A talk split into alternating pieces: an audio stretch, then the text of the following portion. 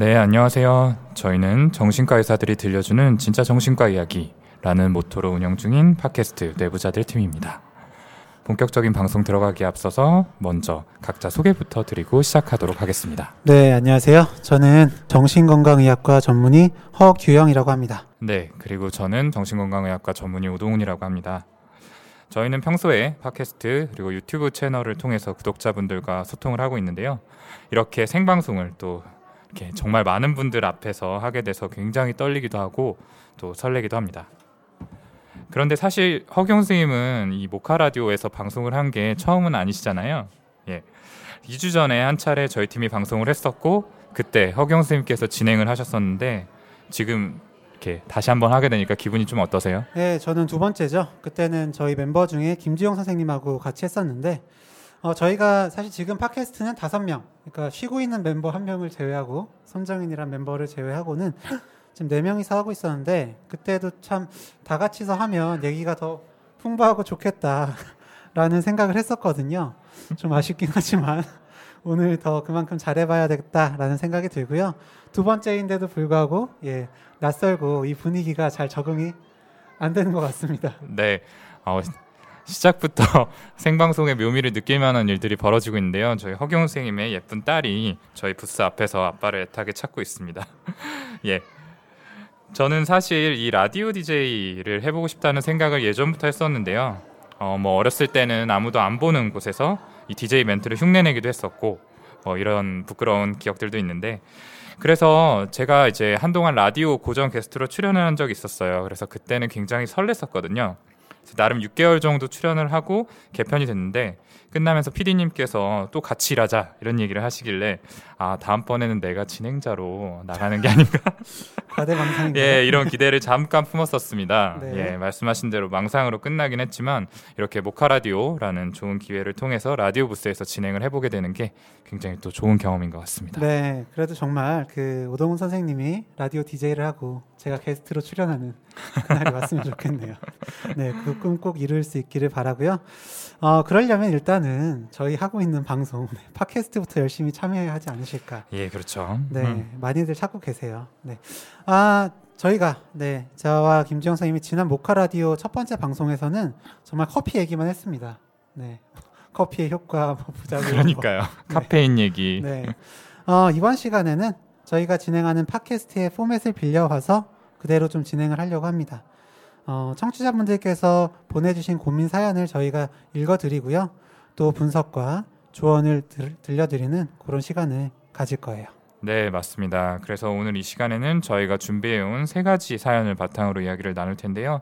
저희가 아무래도 정신과 의사다 보니까 이 사연에 담긴 고민의 깊이가 별로 가볍지는 않습니다. 음. 그래서 사실 이렇게 가족 단위로 나들이를 오신 분들이 많이 계신 것 같아가지고 조금 걱정도 되는데 그렇지만 이 듣고 계신 분들 중에서도 아마 사연을 듣다 보면은 나도 비슷한 고민이 있는데 이런 생각을 하시는 분들이 계실 수도 있고 아니면 주변에 사연 속 주인공하고 비슷한 분이 계실 수도 있을 것 같아요. 그러니까 사연도 재밌게 들어주시고 맛있는 커피 한 잔 하시면서 같이 고민해 주시면 좋겠습니다. 그리고 사연자분께 도움이 될 수 있는 이야기나 아, 나도 비슷한 고민이 있는데 이렇게 극복을 했다. 라는 이야기를 나눠주시고 싶으시다면 이 자리에서 즉석으로 저희에게 전달을 해주시면 또 소개해 드리도록 하겠습니다. 예, 본격적인 방송에 앞서서 저희 벌써 하나 사연이 들어온 게 있어서 읽어드리려고 합니다. 제가 소개해 드릴게요. 예, 박하사탕님과 그의 따님께서 여기 오셨는데요. 안녕하세요. 딸과 함께 유럽 여행을 다녀온 후 뒤풀이 같은 나들이를 나왔어요. 여행길 차창 밖으로 끝없이 펼쳐지던 노란 유채꽃밭. 그 꽃밭처럼 노란 테이블에 앉아 노란 봉다리, 맥심 모카 골드를 마셔요. 긴 여행길에도 함께했던 나의 가장 절친 노란 봉다리, 오늘도 애정애정합니다. 마리아와 일곱 명의 아이들이 뛰어다니던 미라벨 정원과 짤츠부르크를 추억하며 맥심 모카 골드 한 잔. 예, 이렇게 적어주셨습니다. 아. 예, 아마 오스트리아 다녀오신 것 같아요. 너무 부럽습니다. 예. 그래서 신청곡은 Sound of Music OST 중에서 My Favorite Things라는 노래를 신청해 주셨는데요.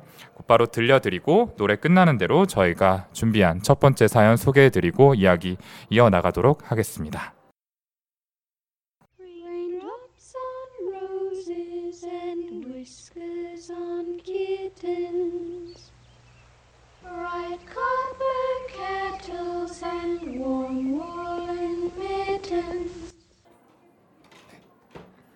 네, 노래 잘 들어봤습니다. 말씀드린 대로 저희가 준비한 첫 번째 사연 이제 읽어볼 텐데요. 우리 허경 선생님 목소리로 사연 들어보도록 하겠습니다. 네. 안녕하세요. 저는 30대 여자입니다. 혹시 아내가 결혼했다라는 영화 보셨어요? 아니면 요즘 방영 중인 드라마 봄밤은요? 아, 봄밤은 엊그저께 끝났죠. 네. 이 두 프로그램의 공통점은 여자 주인공이 만나는 사람이 있음에도 불구하고 다른 사람을 사랑한다는 부분이에요. 일종의 바람이죠. 저도 같은 내용으로 사연 보냅니다. 만나는 사람이 있는데 저도 모르게 또 다른 사람에게 마음이 움직입니다. 그것도 여러 명에게 자주 또 쉽게 그렇다는 거죠. 보통 회사나 모임 등 주변에 괜찮다라고 평소에 눈여겨본 분들과 겪게 되는데요. 이런 이성적 마음이 생기면 그 감정을 눌러두고 있죠. 안 되는 걸 아니까요. 그러다 그분과 술자리를 갖게 되는 등 어떤 이벤트가 있으면 억제력이 떨어지고 제가 틈을 주게 되고 그러면 급격히 친해지거나 가까워지다 결국 만남을 갖게 되곤 했어요. 그렇다고 원래 만나는 친구에 대한 마음이 없어지는 건 아니에요. 각자 나름대로 전부 좋은 거죠. 사회적 관념, 도덕적, 문화적으로 사람들에게 비판받는 일이라는 거 아는데 마음이 잘 안 돼요. 문제는 이러한 만남들로 인해 매우 공경에 처한 적도 있고 심리적으로 매우 불안한 상황에 놓임에도 불구하고 상대방을 계속 만나고 생각하게 되는 거예요. 만났던 분 중에 기혼자도 계셨고 와이프분한테 온갖 협박을 받았는데도 남자분이 계속 연락해 오면 저도 마음이 남아 있으니 냉정하게 못 대하는 거죠. 이런 저의 결핍으로 인해 생활에 충분히 문제가 있는데 제 의지와 상관없이 불쑥불쑥 튀어나오는 마음들 때문에 힘이 듭니다. 조언 부탁드려요. 네. 추신. 어, 네. 아래는 도움이 될 만한 제 정보입니다. 어릴 적 아버지의 잦은 외도와 어머니 아버지는 주말 부부셨음. 보통 주변 사람들의 인정을 얻기 위해 내적으로 외적으로 신경을 많이 씀. 사람들과의 관계에서 만족감, 안정감을 느낌. 과소비, 블랙아웃 등의 현상이 있음. 화려하고 충동적이고 자극적인 것을 좋아함. MMPI 검사에서 PD 72점, MA 72점 나옴. 네, 사연 잘 들어봤습니다. 어, 사연 속에 이런 대목들이 있었어요. 그러니까 가까워지길 원하는 이성에게 접근하면은 대부분 성공한다라는 대목이 있었는데 아마도 좀 매력적인 분일 것 같다라는 생각을 했습니다. 그런데 문제는 이분이 한 명의 상대에게 만족을 하지 못하고 여러 명 그래서 항상 또 다른 관계를 찾아서 헤매게 된다는 거겠죠. 네, 그렇죠. 게다가 그 중에는 유부남도 있으시다니까요. 어, 그리고 실제로 문제가 된 적이 있었는데도 계속 연락을 주고 받게 된다는 걸 보면 이 관계에 있어서 충동 조절에 문제가 있으신 건 아닌가라는 생각도 듭니다. 어, 뭐 사회 규범 면에서도 그렇고 법적인 책임에서도 자유로울 수는 없는 이야기일 수도 있는데요. 그렇죠. 네, 음. 여기서는 그런 부분은 좀 논외로 치고요. 사연자분께서 왜 이런 행동을 하게 되시는지 정신의학적인 관점에서 분석을 해보도록 하겠습니다. 네, 좋습니다. 어, 마지막에 도움을 받고 싶다라고 하시면서 본인에 대한 정보를 추신으로 몇 가지 더 주셨죠. 그래서 그 부분에 이런 얘기가 있었습니다. MMPI 검사에서 PD가 72점, MA가 72점이 나왔다라는 이야기죠. 예, 아마 뭐 처음 듣는 분들께서는 이게 무슨 얘기야 하셨을 텐데요. 이 MMPI라는 거는 사실은 이제 심리에 관심 있는 분이라면 한 번쯤 들어보셨을 법한 검사입니다. 네, 약 560여 개 문항에 대해서 답변한 내용을 바탕으로 이 검사를 받는 분의 성격적인 특성이나 정신 상태에 대해서 파악하는 것을 목적으로 하고 있는 검사죠. 특히 이 남자분들 군대 가시기 전에 신검 받으실 텐데 왜 검사 중에 비슷한 질문이 계속 반복되면서 그렇다 아니다 이렇게 해서 고르도록 만드는 일종의 인성 검사 같은 거 받아보신 적 있으실 거예요. 이게 바로 그 MMPI를 바탕으로 좀 축약해 놓은 버전이다 이렇게 생각을 하시면 되고요. 이 검사는 여러 가지 척도가 산출이 되는데 그 중에서 중요하게 보게 되는 게 바로 이 MA, PD를 포함한 10가지 임상 척도입니다. 그래서 이 임상 척도의 점수가 보통 70점 이상 올라가 있을 때 이 척도가 의미가 있다 이렇게 우리가 파악을 하게 되죠. 네, 어떤 증상 성격을 보는데 많이 쓰고요. 저희 정신과 전공이 처음에 들어갈 때도 이 검사했었잖아요. 아, 네, 그렇죠. 네, 굉장히 긴장된 마음으로 잘 보이기 위해 했던 걸 생각합니다. 네, 어, 여기서 사연자분께서 말씀하신 첫 번째 PD 척도는 반사회성 척도입니다. 충동적인 행동, 반항성, 뭐 권위적 대상과의 갈등 이런 게 주요 특징인데요. 분노나 화가 많으신 분들이 이 PD 척도가 올라가 있는 경향이 있어요. 어, 실제로 이걸 표현하느냐, 표현하지 않느냐 하고는 관계가 없이 네, 속에 있더라도 화가 많으신 분은 올라가 있고요. 음. 어, 좌절이나 인내력이 낮고 분노를 통제하기 어려운 경향이 또 있습니다. 대인 관계에서는 얕은 관계를 이제 재빨리 형성하긴 하는데 좀 피상적이에요. 그래서 친밀한 관계 이루는 데는 어려움이 많고요. 또 욕구 충족을 위해서 다른 사람들을 좀 이용하거나 조종하려는 좀 경향도 있습니다. 어, 또 자신의 문제를 가족에서 찾으려는 경향, 그리고 적절한 대우를 받지 못한 데 대한 불만과 억울함, 이런 것도 PD 척도에서 나타나기도 하고요. 물론 이 자체가 올라갔다고 해서 저희가 반사회성 성격이다. 이렇게 진단을 할 수는 없고요. 아마 잦은 외도를 한 아버지, 이런 어, 대상에 대한 분노가 PD 척도의 상승으로 나타난 게 아닐까 생각이 듭니다. 네, 맞습니다. 그리고 MA 척도는 조증 척도라고 우리가 부르는데요. 어, 이 척도는 에너지 레벨이 어느 정도인지를 파악하는 척도입니다.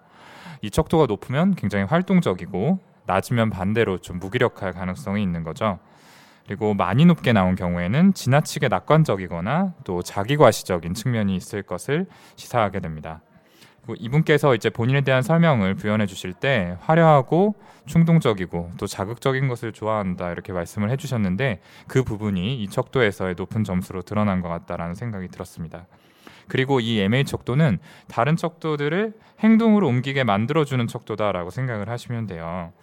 그래서 이 사연자분께서는 앞서 허경 선생님 설명해 주신 것처럼 이 PD 척도, 반사회성 척도 그리고 이 MA 척도, 조증 척도가 동시에 상승이 되어 있는데 이런 경우에는 PD 척도가 의미하는 반항성이나 충동성, 분노 같은 것들을 활성화시켜서 행동으로 나타나게 할 가능성이 높다 이렇게 볼 수 있겠습니다. 그래서 충동 조절의 어려움이 행동으로 나타나서 과소비나 잦은 음주로 인한 어떤 블랙아웃 이런 것들이 나타나는 게 어, 이런 검사 결과로 드러나 있는 것 같고요. 아마도 성적 충동도 좀 잘 조절하기 어렵지 않을까라는 생각도 듭니다. 네. 그러니까 4번 PD 척도하고 9번 MA 척도가 이분은 같이 상승해 있으신데 이런 경우에는 활력이 넘치고 좋은 인상을 줘서 초반에 호감을 얻기가 쉽습니다. 시간이 지날수록 대인 관계가 피상적으로 흘러가는 경향이 있고요. 어, 근데 이분의 사연의 내용과 검사 결과를 종합해 봤을 때 성격 특성으로 의심되는 건 연극성 성격이 아니실까 하는 생각이 들어요. 음. 네, 70점 위로 올라간 건 아니시더라도 HY 척도가 네, 좀 올라가 있으시지 않을까라는 음. 생각도 좀 들고요. 음. 이 연극성 성격의 핵심은 사랑받고 싶은 마음입니다. 그 사랑을 얻기 위해서 감정 표현을 극적으로 한다거나 옷이나 화장을 막 눈에 띄게 네, 하는 경우가 많아요. 그렇죠. 그러니까 막 유명하고 대중들한테 사랑받는 배우들 있잖아요. 음. 네, 이분들 보면은 성격 검사를 했을 때 대부분이 비군. 그러니까 그 중에서도 연극성 성격 특성에 해당된다고 하죠. 네, 이 연극성 성격에 대해서 조금 더 말씀을 드려보면요. 아, 이제 사랑받고 싶은 마음이 핵심이다 이렇게 얘기를 드렸죠. 근데 사랑받고 싶어 한다라는 거는 뒤집어 말하면은 내가 사랑을 받을 것이다라는 확신이 없다는 이야기이기도 합니다. 이런 확신이 없기 때문에 상대방으로부터 나는 사랑받을 만한 사람이야 라는 생각을 자꾸만 확인받고 싶은 그런 마음이 드는 거죠. 네. 어, 조금 복잡한 이야기를 드려볼 텐데요. 이 연극성 성격에 대해서 설명을 할 때, 특히 이 성격을 가진 여성분들의 정신 역동을 설명할 때 아버지와의 관계가 문제가 있다 이렇게 설명을 하는 경우가 많습니다. 어, 이 이론은 유명한 정신분석가인 프로이트가 만들었던 이론인데요. 아버지가 굉장히 권위주의적이고 또 무서운 분인 반면에 어머니는 거기에 짓눌려서 자기 목소리를 내지 못하는 좀 유약한 분일 경우 이런 경우들이 있죠.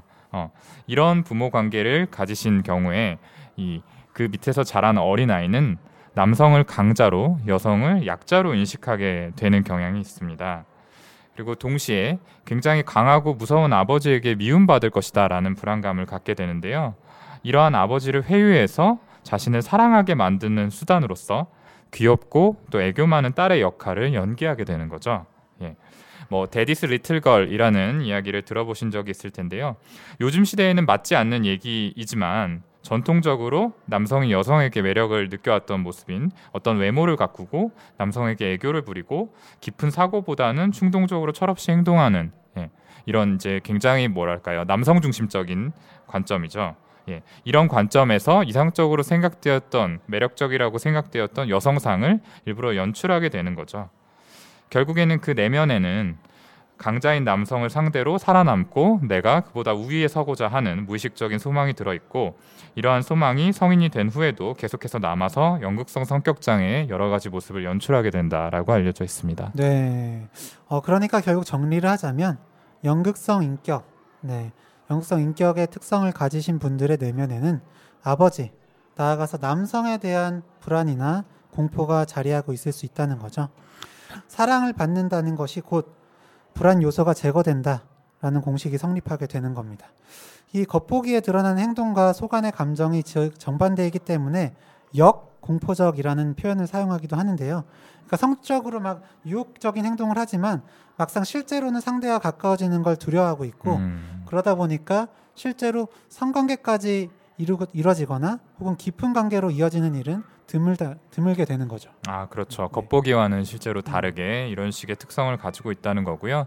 어, 사연 들으신 분들은 아마 기억하시겠지만 이분이 이제 본인에 설명을 해주실 때 아버지가 음. 어렸을 때부터 계속해서 외도를 해왔다라는 얘기를 해주셨고 그럼에도 불구하고 아버지 어머니는 이제 부부 관계를 줄곧 유지를 해오셨던 것 같죠.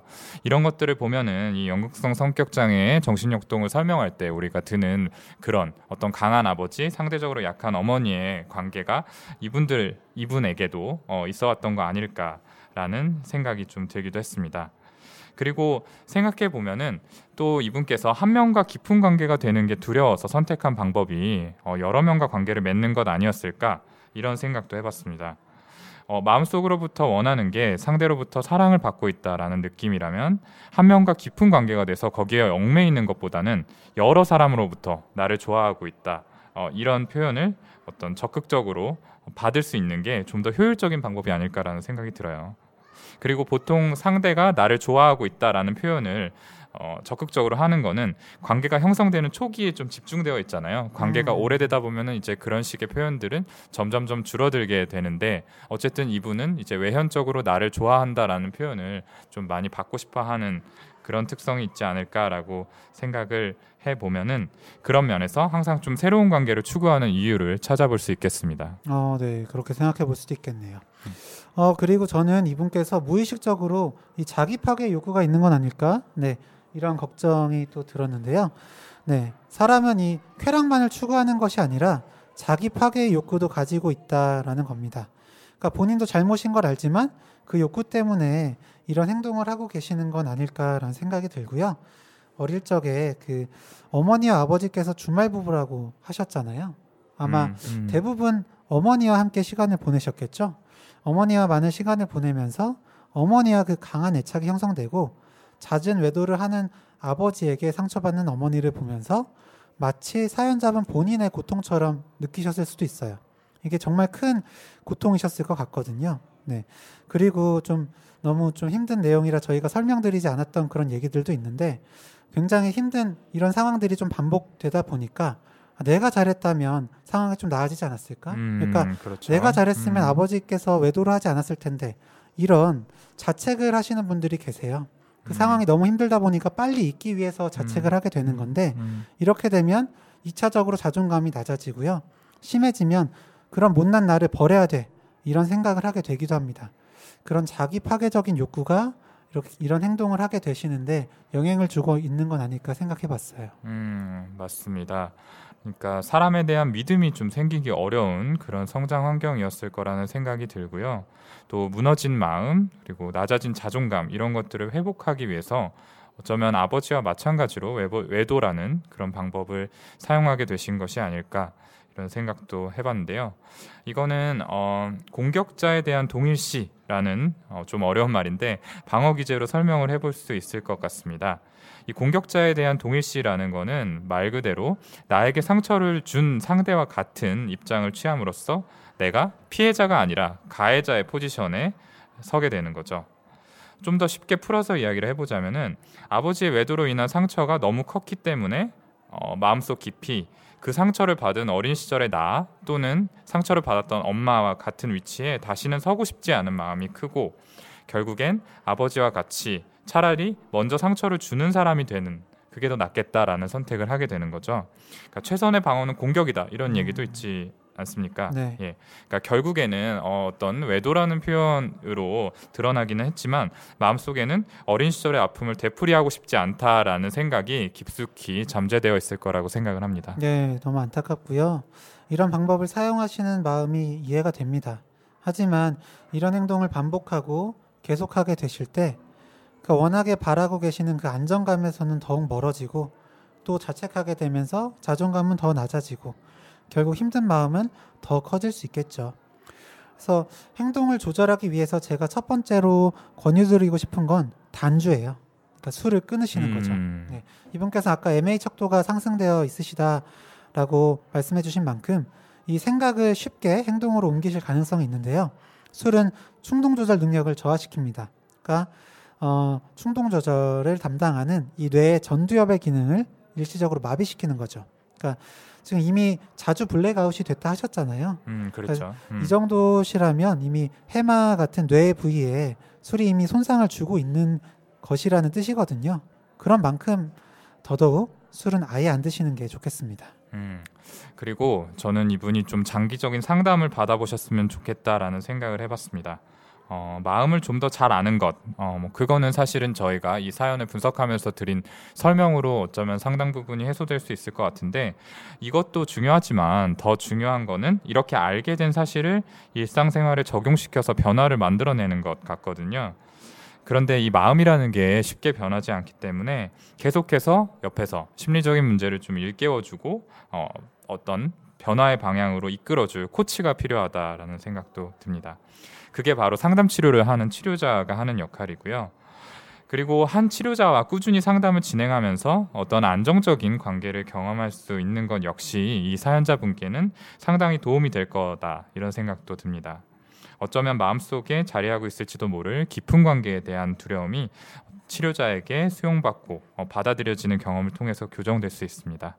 시간이 걸리겠지만 사연자분께서 이렇게 본인의 심리적 문제에 대해서 관심을 기울이는 만큼 언젠가는 이 문제들을 극복할 수 있을 거라고 믿습니다.